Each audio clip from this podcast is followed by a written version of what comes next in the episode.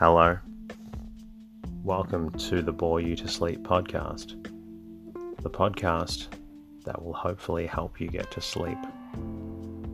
I am going to read an open source book, one that is not particularly interesting, but one that is hopefully boring enough to get you to sleep. On tonight's episode, we're going to continue with the adventures of Tom Sawyer. I know a lot of people like this book, so I've decided to read a few chapters in consecutive episodes, all in this week. I hope you've enjoyed it, and if you do, please feel free to say hello via the website or subscribe to the episode in the app. In the meantime, all you have to do is lie back, relax, and enjoy the reading. The Adventures of Tom Sawyer, Chapter 3 Tom as a General, Triumph and Reward, Dismal Felicity, Commission and Omission. Tom presented himself before Aunt Polly, who was sitting by an open window in a pleasant rear ward apartment, which was bedroom, breakfast room, dining room, and library combined.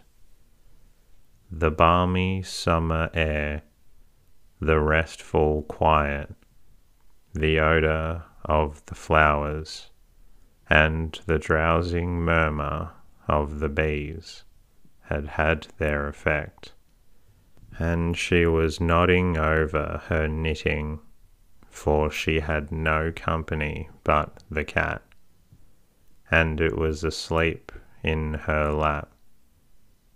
Her spectacles were propped up on by her grey head for safety she had thought that of course Tom had deserted long ago, and she wondered at seeing him place himself in her power again in this intrepid way. He said, Might I not go and play now, Aunt? What are you ready? How much have you done? It's all done, Aunt. Tom, don't lie to me. I can't bear it. I ain't, Aunt. It is all done. Aunt Polly placed small trust in such evidence. She went out to see for herself, and she would have been content to find twenty per cent of Tom's statement to be true. When she found the entire fence whitewashed, and not only whitewashed, but elaborately coated and recoated, and even a streak added to the ground. Her astonishment was almost unspeakable. She said, Well, I never. There's no getting round it. You can work when you're a mind to it and then she diluted the compliment by adding, But it's powerful seldom you're a mind to it, I'm bound to say. Well, go along and play, but mind you get back for some time in a week, or I'll tan you. She was so overcome by the splendour of his achievement that she took him into the closet and selected a choice apple and delivered it to him, along with an improving lecture upon the added value and flavour a treat took to itself when it came without sin through virtuous effort. And while she closed with a happy scriptural flourish, he hooked a donut then he skipped out and saw Sid just starting up the outside stairway that led to the back rooms on the second floor. Clods were handy, and the air was full of them in a twinkling. They raged around Sid like a hailstorm, and before Aunt Polly could collect her surprised faculties and sally to the rescue, six or seven clods had taken personal effect, and Tom was over the fence and gone. There was a gate, but as a general thing, he was too crowded for time to make use of it. His soul was at peace now that he had settled with Sid for calling attention to his black thread and getting him into trouble. Tom skirted the block and came round into a muddy alley that led by the back of his Aunt Cow stable. He presently got safely beyond the reach of capture and punishment and hastened toward the public square of the village, where the two military companies of boys had met for the conflict, according to previous appointment. Tom was general of one of these armies, Joe Harper, a bosom friend, general of the other.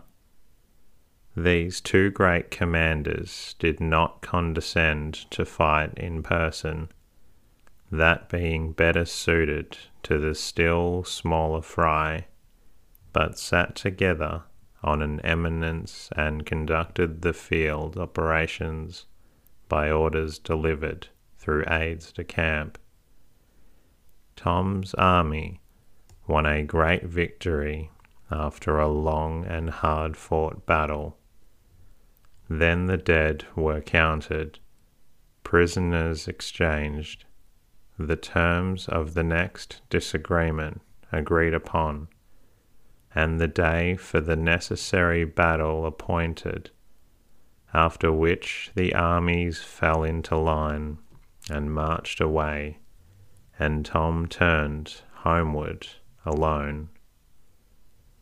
As he was passing by the house where Jeff Thatcher lived, he saw a new girl in the garden, a lovely little blue eyed creature with yellow hair plaited into two long tails, white summer frock, and embroidered pantalettes. The fresh crowned hero fell without firing a shot a certain Amy Lawrence vanished out of his heart and left not even a memory of herself behind. He had thought he loved her for the distraction. He had regarded his passion as adoration, and behold, it was only a poor little evanescent partiality. He had been months winning her she had confessed hardly a week ago. He had been the happiest and the proudest boy in the world only seven short days, and here in one instant of time she had gone out of his heart like a casual stranger whose visit is done. He worshipped this new angel with furtive eye till he saw that she had discovered him. Then he pretended he did not know she was present and began to show off in all sorts of absurd boyish ways in order to win her admiration. He kept up this grotesque foolishness for some time, but by and by while he was in the midst of some dangerous gymnastic performances. He glanced aside and saw that the little girl was wending her way toward the house. Tom came up to the fence and leaned on it, grieving and hoping she would tarry yet a while longer. She halted a moment on the steps and then moved toward the door. Tom heaved a great sigh as she put her foot on the threshold, but his face lit up right away, for she tossed a pansy over the fence a moment before she disappeared. The boy ran around and stopped within a feet or two of the flower, and then shaded his eyes with his hand and began to look down straight, as if he had discovered something of interest going on in that direction. Presently, he picked up a straw and began trying to balance it on his nose, with his head tilted far back, and as he moved from side to side in his efforts, he edged nearer and nearer toward the pansy. Finally, his bare foot rested upon it, his pliant toes closed upon it, and he hopped away with the treasure and disappeared round the corner. But only for a minute, only while he could button the flower inside his jacket, next his heart, or next his stomach, possibly, for which he was not much posted in anatomy, and not hypercritical anyway. He returned now and hung about the fence till nightfall, showing off as before. But the girl never exhibited herself again, though Tom comforted himself a little with the hope that she had been near some window, meantime, and been aware of his intentions. Finally, he strode home reluctantly and his poor head full of visions. All through supper, his spirits were so high that his aunt wondered what had got into the child. He took a good scolding about clodding Sid, and did not seem to mind it in the least. He tried to steal sugar under his aunt's very nose and got his knuckles rapped for it. He said, Aunt, you don't whack Sid when he takes it. Well, Sid don't torment a body the way you do. You'd always be into that sugar if I weren't watching you. Presently she stepped back into the kitchen, and Sid, happy in his immunity, reached for the sugar bowl, a sort of glorying over Tom which was well nigh unbearable. But Sid's fingers slipped and the bowl dropped and broke. Tom was in ecstasy, in such ecstasy that he even controlled his tongue and was silent. He said to himself that he would not speak a word even when his aunt came in, but would sit perfectly still till she asked who did the mischief, and then he would tell, and there would be nothing so good in the world as to see that pet model catch it. He was so brimful of exultation that he could hardly hold himself when the old lady came back and stood above the wreck, discharging lightnings of wrath from over her spectacles.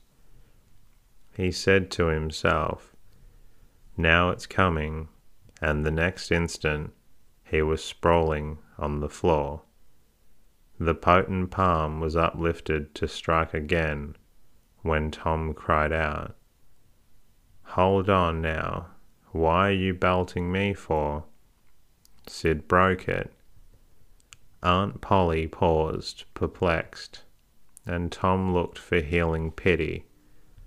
But when she got her tongue again, she only said, Hmm. Well, you didn't get a lick amiss, I reckon. You been into some other audacious mischief when I wasn't around, like enough. Then her conscience reproached her, and she yearned to say something kind and loving, but she judged that this would be construed into a confession that she had been in the wrong, and discipline forbade that. So she kept her silence and went about her affairs with a troubled heart. Tom sulked in a corner and exalted his woes. He knew that in her heart his aunt was on her knees to him, and he was morosely gratified by the consciousness of it. He would hang out no signals, he would take notice of none. He knew that a yearning glance fell upon him now and then through a film of tears, but he refused recognition of it. He pictured himself lying sick unto death, and his aunt bending over him, beseeching one little forgiving word, but he would turn his face to the wall and die with that word unsaid. Ah, how would you feel then? And he pictured himself brought home from the river, dead, with his curls all wet, and his sore heart at rest. And she would throw herself upon him, and how her tears would fall like rain, and her lips pray God to give her back her boy, and she would never, never abuse him any more.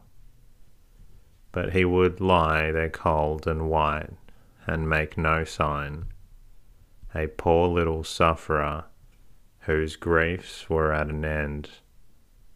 He so worked up his feelings with the pathos of these dreams that he had to keep swallowing. He was so like to choke, and his eyes swam in a blur of water, which overflowed when he winked, and he ran down and trickled from the end of his nose. And such a luxury to him was this petting of his sorrows that he could not bear to have any worldly cheeriness or any grating delight intrude upon it. It was too sacred for such contact, and so presently, when his cousin Mary danced in, all alive with the joy of seeing home again after an age long visit of one week to the country.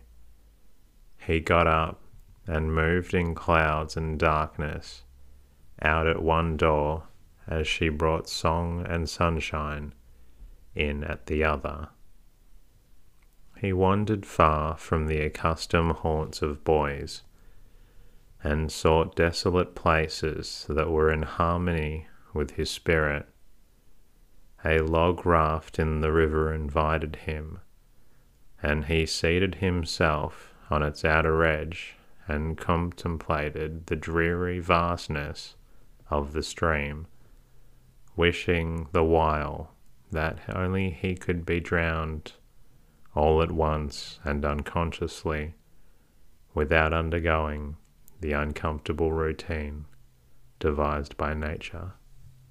Then he thought of his flower. He got it out, rumpled and wilted, and it mightily increased his dismal felicity. He wondered if she would pity him if she knew. Would she cry and wish that she had put it right around her arms and his neck and comfort him?